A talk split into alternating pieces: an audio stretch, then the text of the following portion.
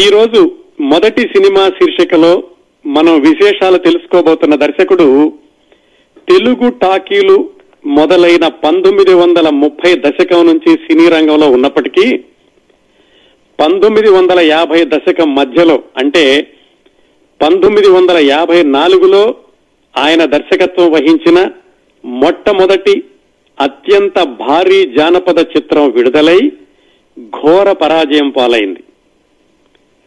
ఆ తర్వాత మూడు సంవత్సరాల పాటు మరో రెండు సినిమాలకి దర్శకత్వం వహించినప్పటికీ అవి కూడా విఫలం అయ్యాయి చివరికి ఎన్టీ రామారావు గారు నిర్మించిన ఒక భక్తి రస ప్రధానమైన చిత్రంతో ఈ దర్శకుడు విజయ పదాన్ని చేపట్టారు.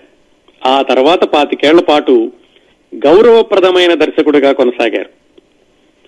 ఒక్కొక్క దర్శకుడి పేరు చెబితే ఒక్కో రకం చిత్రాలు గుర్తుకొచ్చినట్లుగా ఈయన సాంఘిక చిత్రాలకి దర్శకత్వం వహించినప్పటికీ ఈయన పేరు చెప్పగానే గుర్తొచ్చాయి పౌరాణిక చిత్రాలు. విఠలాచార్య గారిని ఎలాగైతే మనం జానపద చిత్ర బ్రహ్మ అనుకున్నామో ఈ రోజు మనం మాట్లాడుకోబోయే దర్శకుణ్ణి పౌరాణిక చిత్ర బ్రహ్మ అని అందరూ పిలుస్తూ ఉంటారండి. పంతొమ్మిది వందల డెబ్బై ఏడులో ఇద్దరు అగ్రస్థాయి నటులు పోటాపోటీగా నిర్మించిన పౌరాణిక చిత్రాల్లో ఒక చిత్రానికి ఈయనే దర్శకుడు. పంతొమ్మిది వందల అరవై దశకంలో ఎన్టీఆర్ ఏఎన్ఆర్ల కలయికలో వచ్చిన హాస్య రసభరిత సాంఘిక చిత్రానికి కూడా ఈయనే దర్శకుడు. ఈయన మరణించి పదహారు సంవత్సరాలు దాటినా మంచి పౌరాణిక చిత్రాలు పేరు చెప్పండి అంటే ఖచ్చితంగా ఈయన పేరు మాత్రమే గుర్తొస్తుందండి. ఈ రోజు మనం మొదటి సినిమా శీర్షికలో విశేషాలు మాట్లాడుకోబోయే పౌరాణిక చిత్ర బ్రహ్మ కమలాకర్ కామేశ్వరరావు గారు.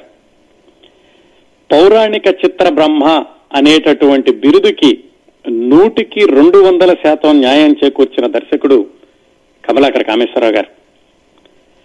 పంతొమ్మిది వందల అరవై డెబ్బై ఆ దశాబ్దంలో పౌరాణిక చిత్రం అనగానే గుర్తొచ్చే పేరు కమలాకర్ కామేశ్వరరావు గారే.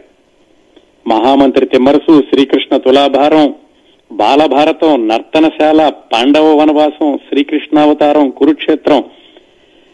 పౌరాణిక చిత్రాల రూపకల్పనకి ఇవన్నీ కొన్ని మత్సు తునకలు మెచ్చు తునకలు కమలాకర కామేశ్వరరావు గారి ప్రతిభకి అద్దం పట్టే చిత్రాలు. తెలుగు సినిమా చరిత్రలో చెరగని స్థానాన్ని సంపాదించుకున్న అత్యద్భుత హాస్యరసభరిత చిత్రం గుండమ్మ కథ. దానికి కూడా దర్శకుడు మన కమలాకర కామేశ్వరరావు గారే. ఆ దశాబ్దంలోనే కాదండి ఇప్పటి వరకు కూడా వచ్చిన తెలుగు పౌరాణిక చిత్రాలన్నింటినీ సమీక్షించుకుంటే పౌరాణిక చిత్రాల మీద సాధికారత కలిగిన దర్శకులు ముగ్గురే ముగ్గురు కనిపిస్తారు. ఇది సినీ విశ్లేషకులు సినీ పండితులు చెప్పినటువంటి సత్యం.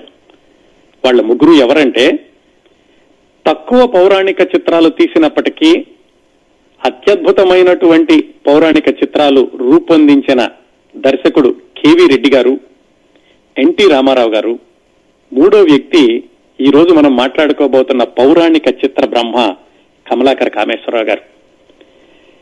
పౌరాణిక చిత్రాల మీద ఎంతో పరిశోధన చేసి పాత్రలకు రూపకల్పన చేసి దర్శకత్వం వహించిన ఎన్టీ రామారావు గారికి కూడా కమలాకర్ కామేశ్వరరావు గారంటే విపరీతమైన గౌరవం ఉండేది.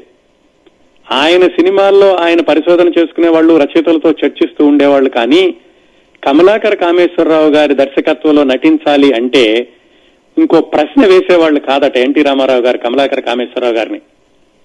ఏదైనా కథలో సందేహం వస్తే అది ఎందుకు ఇలా చేస్తున్నామో కొంచెం సందేహం తీర్చరా అని అడిగేవాళ్ళే కానీ అలా ఎందుకు చేయాలి ఇలాగే చేయాలి కదా అని చర్చలు మాత్రం ఎప్పుడు చేసేవాళ్ళు కదట ఎన్టీ రామారావు గారు.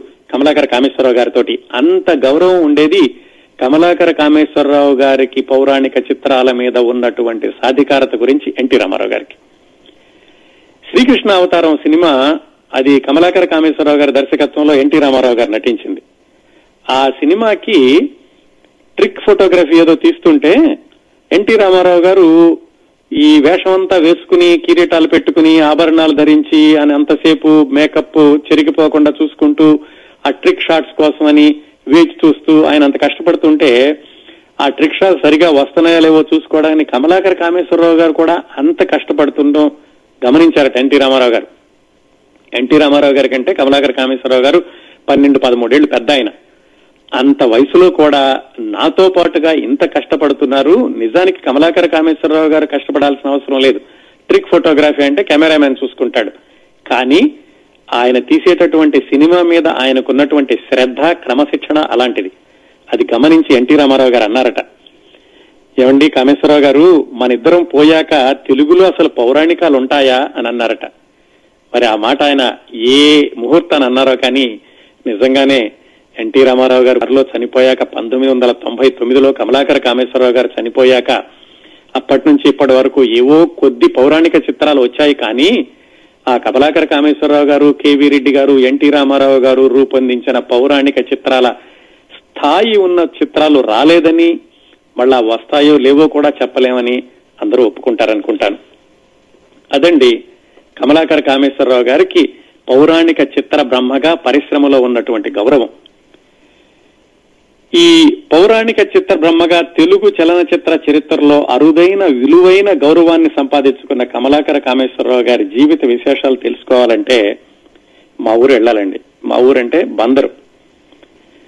బందరు చాలాసార్లు చెప్పాను కదా బందరు కృష్ణా జిల్లా కేంద్రం. బందర్ కంటే కూడా ఒకసారి కొంచెం దాన్ని విస్తరించి కృష్ణా జిల్లా పరంగా చూసుకుంటే కృష్ణా జిల్లాకి తెలుగు చలనచిత్ర పరిశ్రమకి అవినాభావ సంబంధం పంతొమ్మిది వందల ముప్పై ముందు నుంచి కూడా కొనసాగుతోంది. ఎలాగంటే తెలుగు టాకీ యుగం ప్రారంభమైన మొదటి రోజుల్లో నుంచి కూడా ఆ తర్వాత కూడా తెలుగు చలనచిత్ర సీమని సుసంపన్నం చేసిన చాలా మంది ప్రముఖులు కృష్ణా జిల్లా నుంచి వచ్చారు. అయితే ఆ తర్వాత కాకినాడ పాలకొల్లు విజయనగరం తెనాలి ఈ ప్రాంతాల నుంచి కూడా చాలా మంది వచ్చారనుకోండి. మనం కమలాకర కామేశ్వరరావు గారి గురించి మాట్లాడుకున్నాం కాబట్టి బందరు గురించి కృష్ణా జిల్లా గురించి ఒకసారి గుర్తు చేసుకుందాం. తెలుగు చలనచిత్ర పితామహుడు రఘుపతి వెంకయ్య నాయుడు గారు ఆయన బందర్ నుంచి వచ్చిన ఆయనే. ఆ తర్వాత మద్రాసులో తెలుగు సినిమాలు నిర్మించిన తెలుగువాడు పివి దాసు గారు బందర్లో మినర్వా టాకీస్ అనే టాకీ ఆయన థియేటర్ కూడా నిర్మించారు. ఆయన బందర్ నుంచి వచ్చిన ఆయనే. సాంఘిక చిత్రాలతో విప్లవం సృష్టించిన గూడవల్లి రామబ్రహ్మం గారు. ఆయన కూడా కృష్ణా జిల్లాలోనే నందమూరు అనే ఊరు నుంచి వచ్చారు. అలాగే తెలుగు టాకీలు వచ్చిన కొత్తలో నటుడు రచయిత గాయకుడిగా అందరితోటి గౌరవం పొందినటువంటి దైతా గోపాలం గారు. ఆయన కూడా బందరికి దగ్గరలో ఉన్న పాపనాశనం అనే ఊరు నుంచి వచ్చారు. ఇంకా రచయితలను చూసుకుంటే మల్లాది రామకృష్ణ శాస్త్రి గారు తెంగడి నాగేంద్రరావు గారు సంగీత దర్శకుడు మాస్టర్ వేణు గారు వీళ్ళందరూ కూడా బందర్ నుంచి వచ్చినాళ్ళే. ఎస్వి రంగారావు గారు కూడా కొన్నాళ్ళు బందర్లో ఉద్యోగం చేశారండి.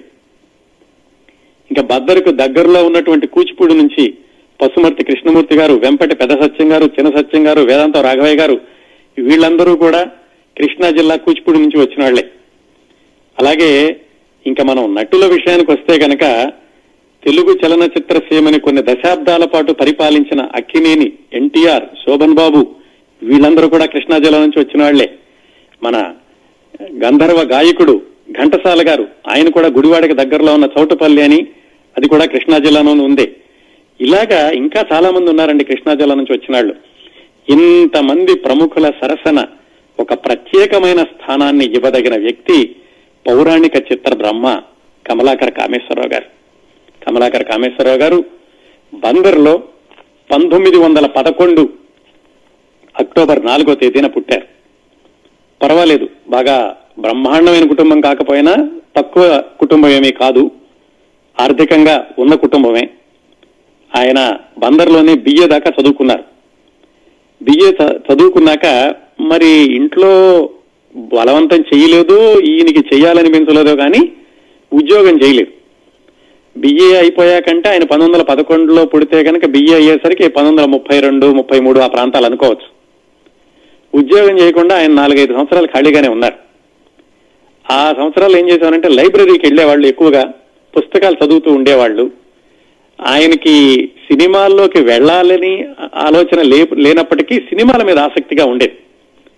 అందుకోసం ఏం చేసేవాళ్ళు ఆయన? మద్రాసు నుంచి సినిమాకి సంబంధించినటువంటి పుస్తకాలను తెప్పించుకుని చదువుతూ ఉండేవాడు అలాగే బందర్లో ఎక్కువ సినిమాలు రాకపోయేసరికి ఎందుకంటే థియేటర్లు ఎక్కువ లేవు కాబట్టి. నేను చదువుకునేటప్పటికే బందర్లో ఏడో ఎనిమిదో థియేటర్లు ఉన్నాయి. పంతొమ్మిది వందల ముప్పై రెండు ముప్పై మూడు అంటే మరి నాలుగైదు థియేటర్లో రెండు మూడు థియేటర్లో ఉండి ఉండేవేమో. అందుకని బందర్లో సినిమాలు లేన లేకపోయేసరికి ఆయన బెజవాడ వెళ్ళి మరి సినిమాలు చూసి వచ్చి వాటిని చక్కగా అధ్యయనం చేస్తూ ఉండేవాళ్ళు. అలాగే హాలీవుడ్ సినిమాలు కూడా విజయవాడలో విడుదలైనప్పుడు అక్కడికి వెళ్ళి చూసొస్తూ ఉండేవాళ్ళు. ఈ సినిమాలన్నీ చూసినప్పుడు కూడా ఆయనకి ఏమిటంటే ఏదో మామూలు ప్రేక్షకుడిగా చూసి ఆనందించడం కాకుండా దాన్ని చాలా సునిశిత దృష్టితోటి పరిశీలన దృష్టితోటి చూడడం ఆ సినిమాలో ఉన్నటువంటి వివిధ అంశాల గురించి వివిధ విభాగాల గురించి విశ్లేషణాపూర్వకంగా చూడడం ఇలాగా చేస్తూ ఉండేవాడు. ఇలా చేస్తూ ఉండగా కమలాకర్ కామేశ్వరరావు గారికి ఆయన జీవితం మరుపు మలుపు తిరగడానికి రెండు సంస్థలు కారణమయ్యాయండి. అదేమిటంటే ఆ రోజుల్లోనే బందరు నుంచి వచ్చేటటువంటి ఒక ప్రతిష్టాత్మకమైన పత్రిక మద్రాసులో పోటాపోటీగా నిర్మాణమైన రెండు తెలుగు సినిమాలు. ఇదేమిటి? కమలాకర కామేశ్వరరావు అనే కుర్రవాడు బిఏ పాస్ అయి ఖాళీగా లైబ్రరీలో పుస్తకాలు చదువుకుంటూ సినిమాలు చూసే కుర్రాడికి పత్రికకి మద్రాసులో విడుదలైనటువంటి సినిమాలకి సంబంధం ఏమిటి? ఇదేమి ఒకదానికొకటి పొంతన ఉన్నట్టు లేదు కదా?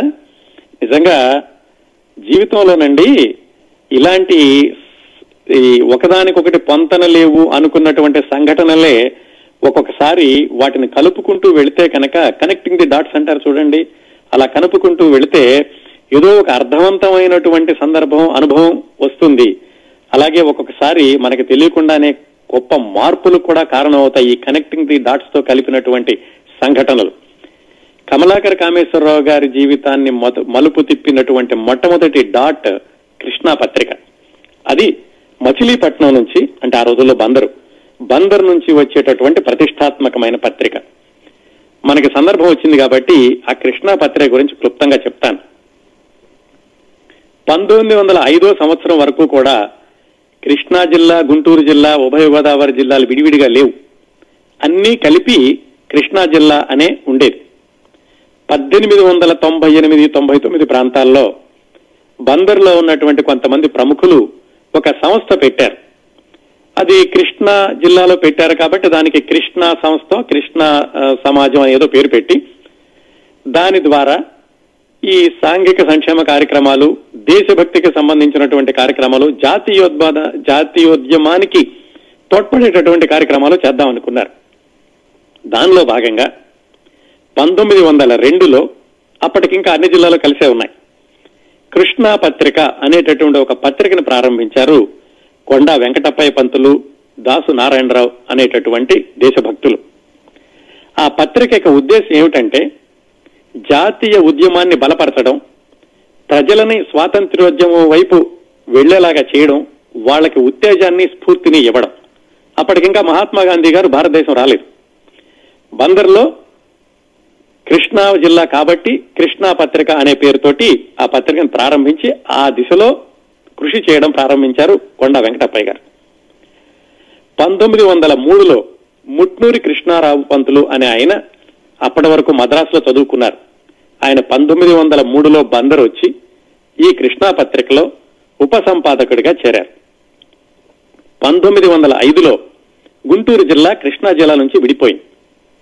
అప్పుడు ఈ కొండా వెంకటప్పయ్య గారు గుంటూరు జిల్లాలో గుంటూరు జిల్లాకి వెళ్ళారు ఆ వెళ్ళేటప్పుడు కృష్ణా పత్రిక ఖాళీ రావడంతో ఈ ముట్నూరు కృష్ణారావు గారిని ఆ కృష్ణా పత్రికకి ఎడిటర్గా చేశారు. అప్పుడు మొదలైందండి కృష్ణా పత్రిక పంతొమ్మిది వందల రెండులో. ఆ తర్వాత పంతొమ్మిది వందల పద్నాలుగు పదిహేను ప్రాంతాల్లో ఆంధ్రపత్రిక ప్రారంభమైందనుకోండి ఆ విధంగా చూసుకుంటే అప్పట్లో వచ్చినటువంటి జాతీయోద్యమాన్ని ప్రో- ప్రోత్సాహపరిచిన ప్రతిష్టాత్మకమైన పత్రిక కృష్ణా పత్రిక. కృష్ణా పత్రిక అంటే ముందు కూడా కొన్ని పత్రికలు ఉన్నాయనుకోండి జాతీయోద్యమం మీద ఎక్కువగా కేంద్రీకరించింది మాత్రం ఈ కృష్ణా పత్రిక. ముట్నూరి కృష్ణారావు గారు ఆ కృష్ణా పత్రికని పంతొమ్మిది వందల ఐదు నుంచి నిర్విఘ్నంగా నిరాటంకంగా దేశభక్తే ప్రధాన ఉద్దేశంగా నడుపుతూ వచ్చారు. అయితే ఆ కృష్ణారావు గారికి దేశభక్తితో పాటుగా లలిత కళల మీద సాహిత్యం మీద కూడా చాలా ఆసక్తి ఉంటూ ఉండేది. ఆయన సినిమాలు సినిమాలు రావడం మొదలైనటువంటి పంతొమ్మిది వందల ముప్పై ఒకటి టాకీ సినిమాలు అంతకుముందు మూకీ సినిమాలు మూకీ సినిమాలు ఉన్నాయనుకోండి ఆ టాకీ సినిమాలు మొదలైనప్పటి నుంచి కూడా ఆయన ఆయనకు కూడా సినిమాల మీద ఆసక్తి ఉంది కాబట్టి కృష్ణా పత్రికలో ఏదైనా ఈ సినిమాకి సంబంధించినటువంటి వార్తలు ఇలాంటివి రాస్తే బాగుంటుంది అనుకున్నారు ముట్నూరు కృష్ణారావు గారు. అదే రోజుల్లో మద్రాసులో ప్రజామిత్ర అనేటటువంటి పత్రికని దీనికి రెండు మూడు సంవత్సరాలు అటు ఇటుగా గూడవల్లి రామబ్రహ్మం గారు ప్రారంభించి ఆయన కూడా సినిమాకి గురించినటువంటి విశేషాలు రాస్తూ ఉండేవాడు ఆ రోజుల్లో పత్రికలే తక్కువ కాబట్టి ఈ సినిమాల గురించి ప్రత్యేకమైన పత్రికలు ఉండేవి కాదు. ఈ మామూలు పత్రికల్లోనే సినిమా వార్తలు రాసేవాళ్ళు. ఇప్పుడు మళ్ళా మన కమలాకర కామేశ్వరరావు గారి దగ్గరికి వద్దాం. ఈ బిఏ చదివి ఖాళీగా ఉంటూ సినిమాలు చూస్తున్నటువంటి కమలాకర కామేశ్వరరావు గారికి ఈ సినిమాల మీద ఉన్నటువంటి ఆసక్తితోటి సినిమాలను చూసేటటువంటి విశ్లేషణాత్మక దృష్టితోటి ఆయన సినిమాల గురించి విమర్శలు రాసి వాళ్ళ ఊళ్ళోనే అంటే బందర్లోనే ఉన్నటువంటి కృష్ణా పత్రిక పంపించారు. పంపిస్తే అప్పటికే ముట్నూరు కృష్ణారావు గారి కృష్ణా పత్రికలో సినిమా వార్తలు విభిన్నంగా ఉండేవి కొంచెం నాణ్యత ఉండేవి ఎలా రాయాలని చూస్తున్నప్పుడు ఈ కురవాడ పంపించినటువంటి సినిమా సమీక్షలు నచ్చి ఆయనకి ఆయన కృష్ణా పత్రికలో ఈ సినిమా సమీక్షలు ప్రచురించడం ప్రారంభించారు. కమలాకర కామేశ్వరరావు గారు అప్పట్లో ఆయన కలం పేరు సినీ ఫ్యాన్. కొన్ని రోజులు అయ్యాక ఎవరి సినీ ఫ్యాన్ అని ఆలోచించి ముట్నూరు కృష్ణారావు గారు పిలిపిస్తే మన ఊళ్ళో ఉన్న కుర్రాడే అని చెప్పారు. అతన్ని పిలిపించి సరే నువ్వు బాగా రాస్తున్నావయ్యా. నువ్వు మా సంపాదక వర్గంలో నీకు ఉద్యోగం ఇస్తాను చేరొచ్చు కదా అని కృష్ణా పత్రికలో సంపాదక వర్గంలో చేర్చుకున్నారు కమలాకర్ కామేశ్వరరావు గారిని పంతొమ్మిది వందల ముప్పై మూడు ముప్పై నాలుగు ఆ ప్రాంతాల్లో. అప్పుడే తెలుగు టాకీలు కొంచెం కొంచెం పెరుగుతున్నాయి. ముప్పై రెండులో మొట్టమొదటి వస్తే ముప్పై మూడులో ఏడెనిమిది సినిమాలు వచ్చినట్టున్నాయి. ఆ సమయంలోనే కమలాకర్ కామేశ్వరరావు గారు కృష్ణా పత్రికలో చేరారు. ఆయన రాసినటువంటి మొట్టమొదటి సమీక్ష కృష్ణా పత్రికలో కృష్ణలీల అనే సినిమా గురించి. ఇలా ఆయన ఆ పత్రికలో చేరి కేవలం తెలుగు సినిమాల గురించే కాకుండా ఇంగ్లీషు సినిమాల గురించి కూడా ఆయన సమీక్షలు రాస్తూ ఉండేవాళ్ళు.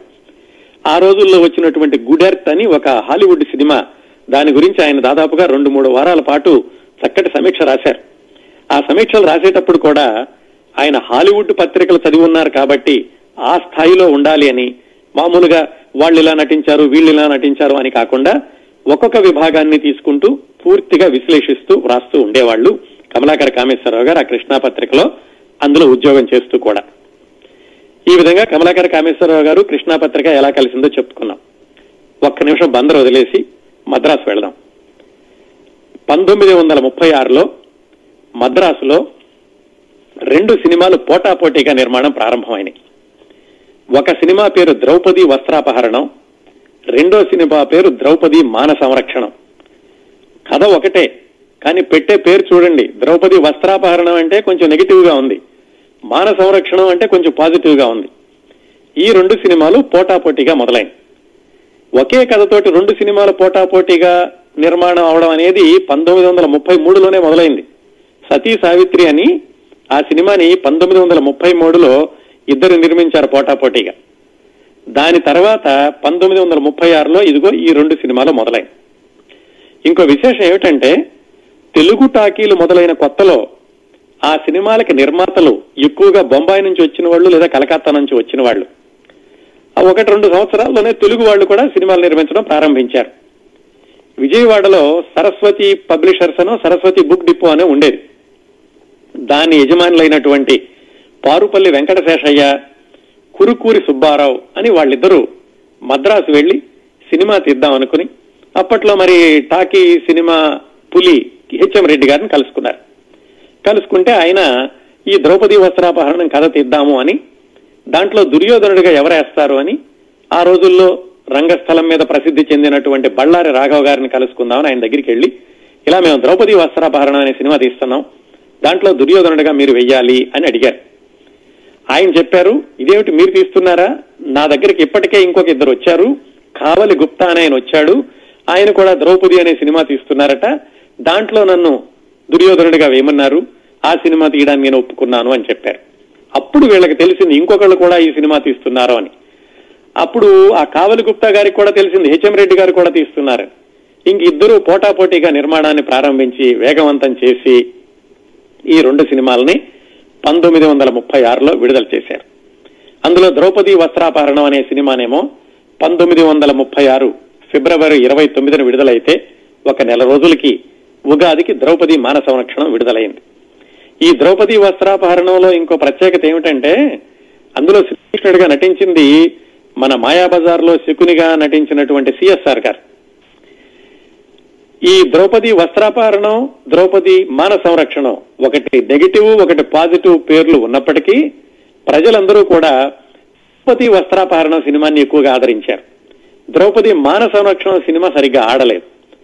ద్రౌపది వస్త్రాపహరణం సినిమా ఎంత ఎంతగా ఆడింది అందరినీ ఆకట్టుకుంది అంటే అప్పట్లో ఆంధ్రపత్రిక యజమాని కాశీనాథ్ నాగేశ్వరరావు పంతులు గారు కూడా ఈ ద్రౌపది వస్త్రాపహరణం సినిమా చూసి చాలా బాగుంది అని రవీంద్రనాథ్ ఠాగూర్ కూడా చూపించారట. అలాగే ఢిల్లీలో కూడా ప్రదర్శించారు. అంతగా ద్రౌపది వస్త్రాపహరణం ప్రజాదరణ పొందింది. ద్రౌపది మాన సంరక్షణం సరిగ్గా ఆడలేదు. ప్రజాదరణ పొందలేదు. ఇది మద్రాసులో జరిగింది. మళ్ళీ మనం బందర్ వద్దాం. మరి సినిమా సమీక్షలు రాస్తున్నారు కదా కమలాకర్ కామేశ్వరరావు గారు? సినిమా సమీక్షలు రాసేటటువంటి కార్యక్రమంలో భాగంగా ఆయన ఈ ద్రౌపది వస్త్రాపహరణం ద్రౌపది మాన సంరక్షణం రెండు సినిమాలో కూడా చూశారు. ఎక్కడ చూశారు? బందర్లో విడుదల కాలేదు. ఆయన బెజవాడ వెళ్ళి ఆ రెండు సినిమాలు చూసొచ్చి కూలంకషంగా విశ్లేషించి ఈ సినిమా ద్రౌపది వస్త్రాపహరణం ప్రజాదరణ పొందితే పొంది ఉండవచ్చు కానీ సినీ నిర్మాణం దృష్ట్యా సినిమాలోని కళాత్మక విలువల దృష్ట్యా చూసుకుంటే ఆ ఫెయిల్ అయినటువంటి సినిమా ద్రౌపది మానసారక్షణమే బాగుంది అని ఆయనకు అనిపించి దాన్ని ఆయన నిరూపిస్తూ రెండు సినిమాలని పోలుస్తూ ఈ సినిమా ఫెయిల్ అయినప్పటికీ కూడా ద్రౌపది మానసారక్షణమే మంచి సినిమా అని ఆయన కృష్ణా పత్రికలో రెండు మూడు వ్యాసాలు రాశారు. అది రెండో డాట్ అండి. ఆ విధంగా డాట్స్ని కనెక్ట్ చేసుకుంటే కమలాకర కామేశ్వరరావు గారు కృష్ణా పత్రిక ఈ రెండు సినిమాల గురించిన సమీక్ష కలిసినాయి. ఇది ఆ సమీక్ష కమలాకర కామేశ్వరరావు గారి జీవితంలో పెద్ద మలుపుకి దారితీసింది. ఒక సమీక్ష రాసినటువంటి సమీక్షకుణ్ణి సినిమా దర్శకుడు పిలవడం అనేది మనం ఆ రోజుల్లో మళ్ళీ మనం దాదాపుగా ఎనభై సంవత్సరాల క్రిందట ఊహించండి ఆయన ఎంతగా ప్రభావితం అయి ఉంటాడు. ఏమైందంటే ఈ కమలాకర్ కామేశ్వరరావు గారు రాసినటువంటి సమీక్షని చూసి మద్రాసులో వాళ్ళందరూ కూడా ఆశ్చర్యపోయారు. ఎవరి కుర్రాడు బందర్లో కూర్చుని ఈ మంచిగా ఆడినటువంటి సినిమా బాగాలేదని ఫెయిల్ అయినటువంటి సినిమా బ్రహ్మాండంగా ఉందని ఇంత ధైర్యంగా రాశాడు అని ఆయన సమీక్షను చదివాక ఉడవల్లి రామబ్రహ్మం గారు బిఎన్ రెడ్డి గారు ఎల్వి ప్రసాద్ గారు వీళ్ళందరూ కూడా ఆశ్చర్యపోయారు. ఆయన ధైర్యానికి ఆశ్చర్యపోవడం కాదు. ఆయన చూపించినటువంటి కారణాలకి వాళ్ళు కాదనలేకపోయారు. నిజమే కదా వీటన్నిటి దృష్ట్యా చూసుకుంటే ద్రౌపది మానసరక్షణ బాగుంది కాకపోతే హిట్ అయిన సినిమా వస్త్రాపహరణం అని వాళ్ళు కూడా ఒప్పుకున్నారు. ఈ సమీక్షను చదివి మరి హెచ్ఎం రెడ్డి గారు ఆయనే రమ్మన్నారో కమలాకర్ కామేశ్వరరావు గారు వెళ్ళారో కానీ మొత్తానికి హెచ్ఎం రెడ్డి గారు కమలాకర్ కామేశ్వరరావు గారు కలుసుకోవడం జరిగింది. ఆయన అడిగారు ఏమయ్యా కుర్రాడికి నువ్వేనా ఈ సమీక్ష రాసింది? అంటే చెప్పారు. నేనే రాశానండి.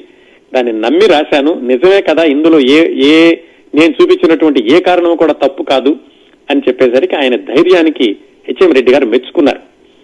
ఈ ఇంకా మొన్నే బిఏ పాస్ అయిన కుర్రాడు బందర్లో కూర్చుని మన సినిమాని గురించి విమర్శించి ధైర్యంగా నాకు కూడా నచ్చ చెబుతున్నాడు అని ఆయనకి నచ్చి ఆయన అన్నారు నువ్వు బాగున్నావు అబ్బాయి. సినిమాల మీద నా సినిమాల నాణ్యత మీద ఇంత నీకు అవగాహన ఉంది కాబట్టి నువ్వు వచ్చి నా సినిమాల్లో చేరు నా సినిమా నిర్మా దర్శకత్వంలోను వాటిల్లోనూ అవకాశం ఇస్తాను అని కమలాకర్ కామేశ్వరరావు గారిని పిలిచారు. అది చాలా ఆశ్చర్యకరమైన అద్భుతమైన విషయం. విమర్శించిన వాడిని ఆయన కోపగించుకోవాల్సింది పోయి ఆదరించారు. అది నిజంగా విమర్శను ఎలా తీసుకుంటారు అనే దాని మీద ఆధారపడి ఉంటుందండి. ఎవరైనా మనల్ని విమర్శిస్తే దాన్ని మనం మనస్ఫూర్తిగా తీసుకుంటే ఆ విమర్శలో కనుక నిజం ఉంటే మనం మారచ్చు. అబద్ధం ఉంటే ఆ విమర్శకుడితో చెప్పొచ్చు. అలా సరైనటువంటి దృష్టితో తీసుకోకుండా విమర్శించగానే కోపం వచ్చేస్తే ఆ విమర్శకి విలువ ఉండదు. ఆ విమర్శని తీసుకునే అతనికి కూడా విలువ ఉండదు. అలా కాకుండా హెచ్ఎం రెడ్డి గారు కమలాకర కామేశ్వరరావు గారిని ఆ విమర్శలోని మంచితనాన్ని నిర్మాణాత్మకతని గమనించి ఆయన నాకు రా నాతో రా అని పిలిచారు. అయితే ఈ సంఘటన జరిగే సమయంలో హెచ్ఎం రెడ్డి గారు కనకతార అనే సినిమా తీస్తున్నారు. ఈ సినిమా అయిపోయాక మరో సినిమా మొదలు పెడతాను అబ్బాయి అప్పుడు వచ్చి కలువు అని కమలాకర కామేశ్వరరావు గారికి చెప్పారు. కమలాకర కామేశ్వరరావు గారు మళ్ళా బందర్ వచ్చేసి కృష్ణా పత్రికలో ఆయన ఉద్యోగాన్ని కొనసాగిస్తున్నారు. తర్వాత ఏం జరిగిందంటే కనకతార సినిమా పంతొమ్మిది వందల ముప్పై ఏడులో విడుదలైంది. అది విడుదలైనటువంటి సందర్భంలో హెచ్ఎం రెడ్డి గారు బెజవాడ వచ్చారు. కమలాకర్ కామేశ్వరరావు గారు ఇలా ఆయన వస్తున్నారని తెలిసి వెళ్ళి కలిశారు. ఏమండి మిమ్మల్ని కలవమన్నారు కదా కనకతార సినిమా అవ్వగానే కలి అందుకని ఒకసారి మిమ్మల్ని కలిసిపోదామని వచ్చాను అని చెప్పారు. హెచ్ఎం రెడ్డి గారు గుర్తు పెట్టుకున్నారు మంచిదబ్బాయి నేను ఇచ్చిన మాట ప్రకారం తప్పనిసరిగా నీకు నా తర్వాత సినిమాలో సినిమా విభాగంలో కలిసి పనిచేసేటటువంటి అవకాశం ఇస్తాను. నేను గృహలక్ష్మి అనేటటువంటి ఒక సినిమా మొదలు పెట్టబోతున్నాను. మద్రాసు వెళ్ళగానే మొదలు పెడతాను. మొదలవగానే నీ కబుర్ చేస్తాను. అప్పుడు మద్రాసు వచ్చేసేయి అని కమలాకర కామేశ్వరరావు గారికి చెప్పారు. అని హెచ్ఎం రెడ్డి గారు మద్రాసు వెళ్ళాక రోహిణి పిక్చర్స్ అనేటటువంటి ఒక చిత్ర నిర్మాణ సంస్థను ప్రారంభించి దాని బ్యానర్ తరఫున గృహలక్ష్మి అనేటటువంటి సినిమాని మొదలు పెట్టారు అప్పుడు కమలాకర కామేశ్వరరావు గారు కబురు చేస్తే కమలాకర కామేశ్వరరావు గారు వెళ్ళారు కామేశ్వరరావు గారికి ఆ సినిమాలో ఇచ్చినటువంటి ఉద్యోగం ఏమిటి? అప్రెంటిస్. దర్శకత్వ శాఖలో అప్రెంటిస్గా ఆయనకి ఉద్యోగం ఇచ్చారు. పేరుకు ఉద్యోగమే కానీ జీతం లేదు. అప్రెంటిస్ కాబట్టి ఉండడానికి లాడ్జి ఇచ్చేవాళ్ళు తినడానికి భోజనం ఏర్పాటు చేసేవాళ్ళు. ఈ సినిమా నిర్మాణం జరుగుతున్నంతసేపు నీవు అన్ని విభాగాల్ని పరిశీలిస్తూ ఉండబ్బాయి నీకు ప్రత్యేకమైన పని అంటూ ఏమీ లేదు అని చెప్పారు. కామేశ్వరరావు గారికి ఎలాగూ బందర్లో ఆ పత్రికలోనే ఉద్యోగం చేయడం సినిమాల మీద ఆసక్తి ఉంది కాబట్టి మరి ఇంట్లో వాళ్ళు కూడా ఏమి అని ఉండరేమో.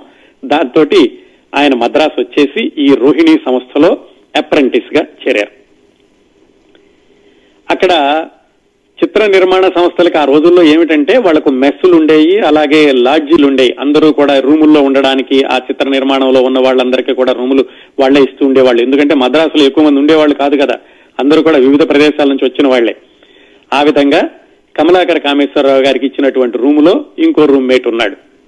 ఆ కుర్రాడు కమలాకర కామేశ్వరరావు గారు కలిసి ఈ సినిమా షూటింగ్ అయిపోగానే రాత్రిపూట ఫస్ట్ షోకి సెకండ్ షోకి వెళ్ళడం ఆ సినిమాల గురించి మాట్లాడుకోవడం ఇద్దరికి కూడా సినిమాల మీద చాలా ఆసక్తి ఉంది. ఆ కుర్రాడు కమలాకర్ కామేశ్వరరావు గారు కలిసి అనుకున్నారు. ఏమిటంటే తర్వాత మనం భవిష్యత్తులో ఎలాగైనా దర్శకులం అవుతాము.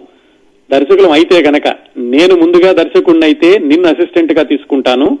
నువ్వు ముందుగా దర్శకుడు అయితే నన్ను అసిస్టెంట్గా తీసుకో అని ఆ కుర్రాడు కమలాకర్ కామేశ్వర గారు ఒక ఒప్పందం చేసుకున్నారు. ఆ కుర్రవాడు కూడా దర్శకత్వ శాఖలో పనిచేయడం లేదు. కేవలం ఆ సినిమా క్యాషియర్ మాత్రమే. ఆ కుర్రాడే కేవీ రెడ్డి గారు. కేవీ రెడ్డి గారు కమలాకర్ కామేశ్వరరావు గారు ఆ విధంగా గృహలక్ష్మి సినిమా సందర్భంలో ఈయన అప్రెంటిస్ గాను కేవీ రెడ్డి గారేమో క్యాషియర్ గాను కలుసుకున్నారు. ఆ సినిమా నిర్మాణం జరిగినంతసేపు కూడా కేవీ రెడ్డి గారు కమలాకర్ కామేశ్వరరావు గారు వీళ్ళందరూ వీళ్ళిద్దరికీ ఏమిటంటే ఆ సినిమా నిర్మాణంలో ఉన్నటువంటి విభాగాలన్నింటినీ పరిశీలించడానికి అవకాశం దొరికింది. అలాగే ఆ గృహలక్ష్మి సినిమాకు ఉన్నటువంటి చాలా ప్రత్యేకతలు ఏమిటంటే హెచ్ఎం రెడ్డి గారు ఆ సినిమా తీసేటప్పుడు బిఎన్ రెడ్డి గారిని కూడా బిఎన్ రెడ్డి గారు అంటే మన మల్లీశ్వరి ఆ సినిమాలు తీసిన ఆయన. ఆయన వచ్చి భాగస్వామిగా చేరమని అడిగారు. ఆ విధంగా బిఎన్ రెడ్డి గారు భాగస్వామిగా చేరారు. బిఎన్ రెడ్డి గారి మిత్రుడు మూలా నారాయణ స్వామి అని ఆయన భాగస్వామిగా చేరడంతో ఆయన మూలాన కేవీ రెడ్డి గారు భాగస్వామిగా కేవీ రెడ్డి గారు దీనిలో క్యాషియర్గా వచ్చారు. ఇటు బందర్ నుంచి కమలాకర్ కామేశ్వరరావు గారు ఆ సినిమా మీద విమర్శ రాసి ఉండడంతో హెచ్ఎం రెడ్డి గారు పిలిచి ఈయన పిలిచారు. ఈ విధంగా అందరూ ఒకచోట చేరారు. అంతేకాకుండా ఈ గృహలక్ష్య సినిమాలో రామ్నాథ్ శేఖర్ అని వాళ్ళిద్దరూ ఇంతకుముందు చెప్పుకున్నాం. పివి దాసు గారి ద్వారా వాళ్ళు మద్రాసు వచ్చారని. వాళ్ళు కూడా ఈ సినిమా కలిసి పనిచేయడం ప్రారంభించారు. వాళ్ళ ప్రత్యేకతలు ఏమిటంటే ఈ సినిమా స్క్రీన్ ప్లే గురించి తీయడం గురించి వాళ్ళకి చాలా అవగాహన ఉంది. వాళ్ళు హెచ్ఎం రెడ్డి గారి బావమరిది హెచ్వి బాబు అని ఆయన దర్శకుడు హెచ్ఎం రెడ్డి గారి పేరు ప్రత్యేక ప్రత్యే పర్యవేక్షకుడు అని ఉంది. వీళ్ళందరూ ఈ సినిమా తీసేటప్పుడు సినిమా యూనిట్లో వాళ్ళందరినీ కూర్చోపెట్టుకుని అన్ని వివరాలు చెప్పేవాళ్ళు ఎలా తీస్తున్నారు ఎందుకు తీస్తున్నారు అని ఆ విధంగా గృహలక్ష్మి సినిమా సందర్భంలోనే అప్రెంటిస్గా ఉన్నప్పటికీ కమలాకర్ కామేశ్వరరావు గారికి ఈ సినిమా స్క్రిప్ట్ ఎలా తయారవుతుంది ఎలా తీస్తారు ఇలాంటివన్నీ కూడా ప్రత్యక్షంగా తెలుసుకునేటటువంటి అవకాశం వచ్చింది. గృహలక్ష్మి సినిమా అయిపోయింది. అయిపోయాక మళ్ళీ తర్వాత హెచ్ఎం రెడ్డి గారు ఎప్పుడు సినిమా తీస్తారో తెలియదు ఏం చేయాలో తెలియదు కమలాకర్ కామేశ్వరరావు గారికి. అయితే ఆయన వెంటనే గనక చిత్రసీ నిర్మాణ సంస్థ నుంచి విరమించుకోవడం ఇష్టం లేక ఆయన ఏం చేశారంటే ఆ గృహలక్ష్మి అనే సినిమాకి రిప్రజెంటేటివ్గా ఆంధ్రాకి వచ్చారు. రిప్రజెంటేటివ్ ఏమిటి? అంటే ఏమిటి? ఆ రోజుల్లో ఈ సినిమా పంపిణీదారులు వివిధ సినిమా హాళ్ళకి పంపించినప్పుడు అక్కడికి ఒక మనిషిని పంపించేవాళ్ళు. కలెక్షన్ సరిగా వస్తున్నాయా లేవో చూసుకుని ఎప్పటికప్పుడు పంపిణీ పంపిణీ సంస్థకి తెలియజేయాలని ఆ రిప్రజెంటేటివ్గా వెళ్ళారు కమలాకర్ కామేశ్వరరావు గారు. ఆయన రిప్రజెంటేటివ్గా అయిపోయి మళ్ళా డబ్బాలన్నీ మద్రాసు తీసుకెళ్ళే సమయానికి ఈ గృహలక్ష్మి సినిమా విజయవంతం అయినప్పటికీ బిఎన్ రెడ్డి గారు వాళ్ళు విడిపోయి వాళ్ళు వాహిని సంస్థను స్థాపిస్తున్నాము అని తెలిసింది. మరి కమలాకర్ కామేశ్వరరావు గారు రూమ్మేట్ కేవీ రెడ్డి గారు ఉన్నారు కదా? ఆయన కూడా ఇలా వాహిని సంస్థకు వెళుతున్నాను. నా మిత్రుడు మూలనారాయణ స్వామి కూడా అక్కడికి వెళ్తున్నాడు. నువ్వు కూడా రారాదా అని కమలాకర్ కామేశ్వరరావు గారిని పిలిచారు. ఆ విధంగా కమలాకర్ కామేశ్వరరావు గారు ఈ గృహలక్ష్మి అయిపోయిన తర్వాత కూడా వాహిని సంస్థలో చేరారు. అక్కడ ఆయన సహాయ దర్శకుడిగా సహకార దర్శకుడిగా ఆ వాహిని సంస్థతో పాటుగా ఎదుగుతూ వెళ్ళారు కేవీ రెడ్డి గారు వాహిని సంస్థలో కేవలం ప్రొడక్షన్ ఎగ్జిక్యూటివ్గా ఉంటూ ఉండేవాళ్ళు. ఈ విధంగా ఆ వాహిని వాళ్ళ సినిమాలతోటి ప్రయాణం చేస్తూ కమలాకర కామేశ్వరరావు గారు దేవత అనే సినిమా నుంచి ఆయనకి అసోసియేట్ డైరెక్టర్ ఇచ్చారు. ఆ తర్వాత రెండు సంవత్సరాలకి భక్త పోతన సినిమాతోటి కేవీ రెడ్డి గారు దర్శకుడు అయ్యారు మరి రూమ్మేట్లు ఇద్దరు ఒప్పందం చేసుకున్నారు కదా ఒకళ్ళ దర్శకుడైతే రెండో వాళ్ళు ఆయనకి సహాయ దర్శకుడిగా తీసుకుంటానని ఆ విధంగా కేవీ రెడ్డి గారు కమలాకర కామేశ్వరరావు గారిని తనకి సహాయ దర్శకుడిగా తీసుకున్నారు. ఆ తర్వాత కేవీ రెడ్డి గారు తీసిన సినిమాలన్నింటికీ కూడా కమలాకర కామేశ్వరరావు గారు కొనసాగడమే కాకుండా ఈ వాహిని సంస్థ తీసినటువంటి సినిమాలన్నింటిలో కూడా కమలాకర కామేశ్వరరావు గారు వాళ్ళల్లో ఒక యూనిట్లో ఒకడిగా ఎదుగుతూ వచ్చారు. పంతొమ్మిది వందల నలభై మూడులో వాహిని వాళ్ళు సొంతంగా స్టూడియో నిర్మాణం చేద్దామని పునాదిరాయి వేసి అక్కడ మట్టి వేసిన వాళ్ళల్లో ఒకళ్ళు కమలాకర కామేశ్వరరావు గారు కూడా. కమలాకర్ కామేశ్వరరావు గారిని కూడా వాళ్ళందరూ ఎంతగానో అభిమానించేవాళ్ళు. ఎందుకంటే ఆయనకు ఉన్నటువంటి నిబద్ధత క్రమశిక్షణ అలాగే ఈ కథల మీద వాటి మీద ఉన్నటువంటి ఆయనకున్నటువంటి పట్టు వీటన్నిటిని చూసి కమలాకర కామేశ్వరరావు గారిని కూడా చాలా గౌరవంగా చూసుకుంటూ ఉండేవాళ్ళు వాహిని సంస్థలో వాళ్ళు. అలా ఆయన వాహిని సంస్థలో కొనసాగుతూ ఉండగా ఒకసారి బందర్ వచ్చారు. పంతొమ్మిది వందల నలభై ఏడు నలభై ఎనిమిది ప్రాంతాల్లో ఏదో ఆయన కుటుంబ సభ్యులను చూడడానికైనా బందరు బందర్ వచ్చినప్పుడు అక్కడే ఇంకో కుర్రాడు కనపడ్డాడు. ఆ కుర్రాడు ఏమిటంటే రెండు సార్లు సినిమాల్లో మాటలు రాసి ఫెయిల్ అయ్యి వెనక్కి వచ్చేశారు. ఆయన మాటల మీద కలిశారు. ఏమయ్యా ఏం చేస్తున్నావు అంటే "ఆ, నేను నాటకాలు రాసుకుంటున్నాను బందర్లో అని ఆ రెండో కుర్రాడు చెప్పాడు. కుర్రాడు అంటే కొంచెం పెద్ద ఆయన అనుకోండి. కమలాకర కామేశ్వరరావు గారు అడిగారు ఏమిటి మరి నువ్వు మద్రాసు వచ్చావు కదా సినిమాలకు రాసావు కదా? అంటే ఆ రెండు సినిమాలు రాశాను ఆ సినిమాలు ఏమో సరిగా ఆడలేదు నాకెందుకు వచ్చింది సినిమాలు నేను బందర్లో నాటకాలు రాసుకుంటానులే అన్నారు. అలా వదిలిపెట్టకూడదు. నిజంగా నీకు చాలా అనుభవం ఉంది. నువ్వు చాలా ప్రతిభ ఉన్నటువంటి కుర్రాడివి అలా వదిలిపెట్టద్దు రా నా నా ఫ్రెండ్ ఒక అతను సినిమా తీస్తున్నాడు నేను పరిచయం చేస్తాను అని ఆ కుర్రాడిని మళ్ళీ మద్రాసు తీసుకెళ్ళారు కమలాకర కామేశ్వరరావు గారు. ఆ కుర్రాడే పింగళి నాగేంద్రరావు గారు. ఆయన తీసుకెళ్ళినటువంటి సినిమా గుణసుందరి కథ. ఆ గుణసుందరి కథకి కేవీ రెడ్డి గారు దర్శకుడు కదా దానికి కూడా కమలాకర కామేశ్వరరావు గారు సహాయకుడిగా పనిచేశారు. ఆ విధంగా పింగళి నాగేంద్రరావు గారు మళ్ళా సినిమాలు వద్దు అనుకుని బందర్లో స్థిరపడిన రోజుల్లో ఆయన మళ్ళా వెనక్కి తీసుకెళ్ళి తెలుగు చలనచిత్ర పరిశ్రమకి ఒక అద్భుతమైనటువంటి రచయితని మళ్ళా స్థిరపడేలాగా చేసింది కమలాకర కామేశ్వరరావు గారు. కమలాకర కామేశ్వరరావు గారు ఈ పింగళి నాగేంద్రరావు గారు రచయితగాను ఆయన సహాయ దర్శకుడిగాను గుణసుందరి కథ అద్భుతంగా ప్రజాదరణ పొందింది. ఆ తర్వాత విజయ ప్రొడక్షన్స్ వాళ్ళు ఈ విజయ సంస్థను స్థాపించినప్పుడు కమలాకర కామేశ్వరరావు గారు అలాగే పింగళి నాగేంద్రరావు గారు కేవీ రెడ్డి గారు దర్శకుడిగా పాతాళ భైరవ సినిమా తీశారు. ఆ పాతాళ భైరవ సినిమాకి పింగళి నాగేంద్రరావు గారు రాసేటప్పుడు దాంట్లో సహ రచయితగాను అలాగే కేవీ రెడ్డి గారికి సహాయ దర్శకుడుగాను కమలాకర కామేశ్వరరావు గారు ఆ పాతాళ భైరవ చిత్రానికి పనిచేశారు. కమలాకర కామేశ్వరరావు గారంటే కేవీ రెడ్డి గారికి ఎంత గౌరవము ఎంత అభిమానం ఉండేదంటే ఆయన దర్శకుడు అని వేసినప్పుడు పక్కనే సహాయ దర్శకుడు అని కమలాకర కామేశ్వరరావు గారి పేరు కూడా వెయ్యమని బలవంతం చేసేవాళ్ళట నిర్మాతలకి. అంతగా గౌరవించేవాళ్ళు కమలాకర కామేశ్వరరావు గారిని. కమలాకర కామేశ్వరరావు గారు ఆ మొట్టమొదటి రోజు నుంచి ఉన్నటువంటి గౌరవాన్ని చిట్ట చివరి వరకు కాపాడుకున్నారండి ఆయన. ఇంకోటి ఏమిటంటే ఆయన పెద్దరికం ఉండేది ఆయనలోను. చిన్నప్పుడు ఎవరు నిక్కర్లు వేసుకోవడమే కానీ కాలేజీకి వెళ్ళినప్పుడు ప్యాంట్లు తొడుక్కోలేదు. సరాసరి నిక్కర్ల నుంచి ఆయన పంచి కట్టుకోవడం ధోవతి వేసుకోవడం ధోవతి లాల్చి కట్టుకునేవాళ్ళు.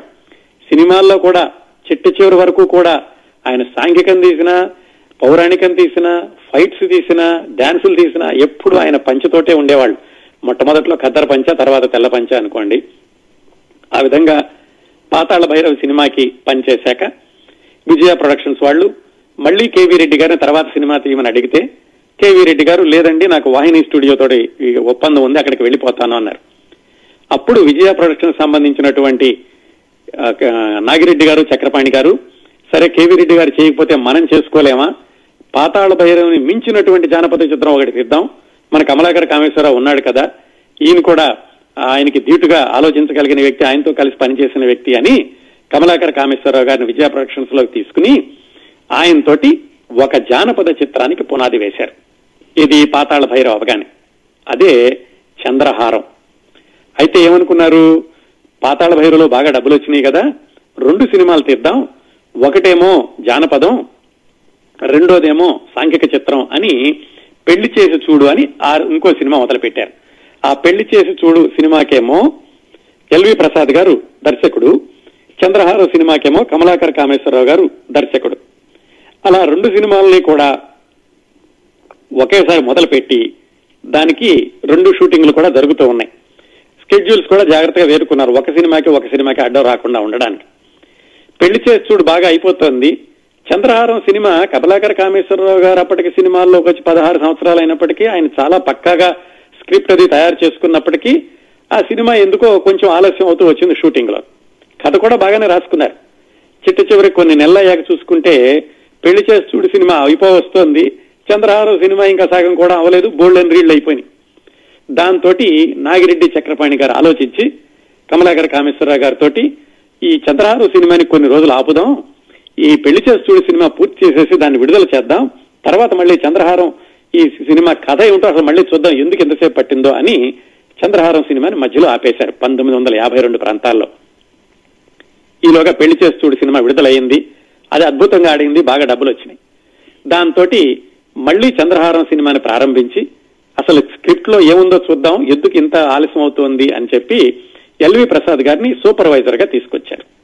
కమలాకర్ కామేశ్వరరావు గారు దర్శకుడిగా కొనసాగుతున్నారు. లాభం లేదు ఈ సినిమాని మనం చాలా భారీ బడ్జెట్తో తీయాలి. ఎందుకంటే పెళ్ళి చేస్తుడు కూడా బాగానే బాగానే ఆడింది దానిలో కూడా డబ్బులు వచ్చినాయి. వీళ్ళకి ఏం గుర్తొచ్చిందంటే ఆరేడు సంవత్సరాల క్రిందట పంతొమ్మిది వందల నలభై ఏడు నలభై ఎనిమిది ప్రాంతాల్లో చంద్రలేఖ అని ఒక భారీ బడ్జెట్ సినిమా జమినీ వాళ్ళు తీశారు. అది దక్షిణ భారతదేశంలో వచ్చినటువంటి అత్యంత భారీ బడ్జెట్ సినిమా ఆ రోజుల్లో. ఆ జమినీ వాసన్ గారిని ఆదర్శంగా తీసుకుని విజయ ప్రొడక్షన్స్ పెట్టారు కాబట్టి నాగిరెడ్డి చక్రపాణి గారు ఈ చంద్రహారం సినిమాని కూడా చంద్రలేఖ లెవెల్లో మనం విపరీతమైన బడ్జెట్తో భారీ బడ్జెట్తో తీద్దాం. ఎందుకు హిట్ అవుదో చూద్దాం అనుకుని కమలాకర్ కామేశ్వరరావు గారికి కావాల్సినన్ని ఇవ్వడమే కాకుండా ఆయనకి కూడా చెప్పి దీన్ని భారీ బడ్జెట్తో తీద్దామని కథలో మార్పులు చేర్పులు చేసుకుని యాభై రెండు సెట్లు వేశారు చంద్రహారం సినిమాకి. యాభై రెండు సెట్లు వేయడమే కాకుండా సినీ అప్పట్లో సినీ రంగంలో ఉన్నటువంటి హేమ హేమీలు అన్నదగినటువంటి సాంకేతిక నిపుణుల్ని ఎన్టీ రామారావు గారు హీరో ఇలా అందరినీ పెట్టారు. సావిత్రి గారు ఈ సినిమాలో ఒక చిన్న విలన్ వేషం వేశారు చంద్రహారంలో. ఆవిడ పాతాళ భైరవలో ఒక చిన్న నాట్యగత్తిగా వేశారు. ఆ తర్వాత పెళ్ళి చేసి చూడులో ఒక మంచి పాత్ర ఇచ్చారు. చక్రపాణి గారికి సావిత్రి గారి యొక్క నటన బాగా నచ్చి చంద్రహారంలో కూడా ఒక మంచి పాత్ర ఇద్దాం అనుకున్నారు. కానీ కథ ఏమో అలా ఉండింది. మొత్తానికి భారీ బడ్జెట్ తోటి ఆ రోజుల్లో యాభై రెండు సెట్లు విపరీతమైనటువంటి టెక్నీషియన్స్ ఫైట్స్ టెక్నిక్స్ ఇవన్నీ పెట్టి దాదాపుగా పాతిక లక్షలు దాని మీద ఖర్చు పెట్టారు. ఖర్చు పెట్టి పంతొమ్మిది వందల యాభై నాలుగులో విడుదల చేయడానికి ముందు సినీ ప్రముఖులందరికీ చూపించారు. అందరూ కూడా అద్భుతంగా తీశారు మీరు. చంద్రలేఖ సినిమా తర్వాత ఇదే. మీకు పాతాళ భైరవి కంటే కూడా నాలుగైదు రెట్లు లాభాలు వస్తాయి అని అందరూ కూడా చెప్పారు. అందరికి విపరీతమైన ధైర్యంగా ఉంది. కమలాకర కమలాకర కామేశ్వరరావు గారికి కూడా మొట్టమొదటి సినిమా ఇలాగా నిర్మాతలు భారీ బడ్జెట్తో తీశారని ఆయన కూడా చాలా సంతోషంగా ఉన్నారు. సినిమా విడుదలైంది.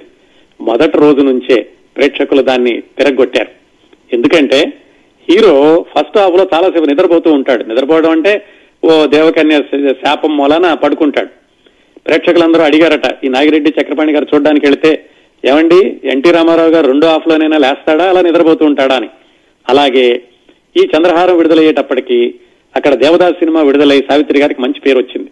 అలాంటి సావిత్రిని దీంట్లో విలన్గా చూడడము ఎస్వి రంగారావు గారు పాతాళ భైరవులో బేతాళ మాంత్రికుడిగా వేసిన ఆయన. ఆయన ఈ సినిమాలో కూడా ఒక సాధు బాబా పాత్ర పోషించడం పాతాళ భైరవులో సాహసాలు చేసిన ఎన్టీ రామారావు గారు నిద్రపోవడం ఇన్ని పరిస్థితుల మూలాన ఈ చంద్రహారం సినిమా సూపర్ ఫ్లాప్ అయింది. ఆ విధంగా కమలాకర కామేశ్వరరావు గారు దర్శకత్వం వహించిన మొట్టమొదటి సినిమా పూర్తిగా పరాజయం పాలవడమే కాకుండా నాగిరెడ్డి చక్రపాణి గారులకి పాతిక లక్షల నష్టం తీసుకొచ్చింది. కమలాకర్ కామేశ్వరరావు గారి మొదటి సినిమా అంటే ఇక్కడ ఆపేస్తే గనక మొట్టమొదటి పరాజయం పాలైన చిత్ర దర్శకుడిగా ఆయన్ని వదిలేయడం ఇష్టం లేదు. అందుకని ఆయన విజయవంతమైన చిత్రం ఎలా వచ్చిందో చూద్దాం. ఈ విధంగా చంద్రహారం ఫెయిల్ అయ్యేసరికి కమలాకర్ కామేశ్వరరావు గారికి గారి మీద ఎన్టీ రామారావు గారికి మాత్రం చాలా గౌరవం ఉంది. ఆయన ప్రతిభ మీద నమ్మకం ఉంది.